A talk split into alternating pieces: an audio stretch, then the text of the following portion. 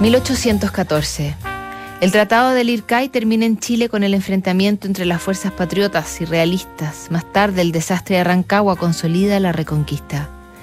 George Stevenson inventa la locomotora. Muere Josefina, el amor fundamental de Napoleón, y el marqués de Sade. Por esos días, el que sería el máximo exponente del pesimismo filosófico, el alemán Arthur Schopenhauer, tiene 26 años, recibe una carta de su madre novelista, con quien tuvo una relación cercana pero conflictiva y contrastante debido al extrovertido carácter de Joana y el tan osco y a veces misógino, incluso misántropo del filósofo. Luego de una discusión, la madre está ofendida y defraudada y le escribe a su hijo anunciándole su partida. Weimar, 17 de mayo de 1814. La puerta que con tanto estrépito cerraste ayer tras comportarte tan indignamente con tu madre se ha sellado para siempre entre tú y yo. Estoy cansada de soportar tus malas maneras. Me voy al campo y no regresaré hasta saber que te has marchado.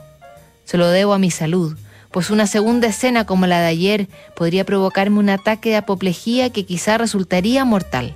Tú no sabes nada del corazón de una madre. Cuanto más amó, más dolorosamente siente cada golpe que le infiere la mano antes amada. No es Miller, eso te lo juro ante Dios en quien creo, quien te separa de mí, sino tú mismo, tu desconfianza, la censura que ejerces sobre mi vida y sobre la elección de mis amigos, tu desdeñoso comportamiento para conmigo, el desprecio que muestras hacia mi sexo, tu negativa manifiesta a contribuir a mi felicidad, tu codicia, tu mal humor al que das libre curso en mi presencia sin la menor consideración hacia mí. Y eso es lo que nos separa si bien no para siempre, sí, hasta que retornes a mí en calma y buena disposición. En ese caso estaría dispuesta a acogerte con benevolencia. ¿Qué diría tu padre si viviera el que pocas horas antes de morir te encomendó que me honraras y que no me dieras nunca disgustos?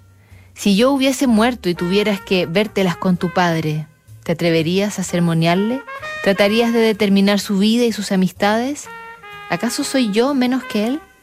Deja aquí tu dirección, pero no me escribas. A partir de ahora ni leeré ni contestaré a ninguna de tus cartas. Llegados a este punto, se separan nuestros caminos. Escribo esto con profundo dolor, pero no queda otro remedio si es que quiero vivir y proteger mi salud. Siguió adelante Joana con sus proyectos narrativos y su salón literario al que asistieron estrellas históricas como Goethe. Se reencontraría y desencontraría con Schopenhauer hasta el fin de su vida en 1838. Revisamos mañana. Otra carta notable aquí en Duna.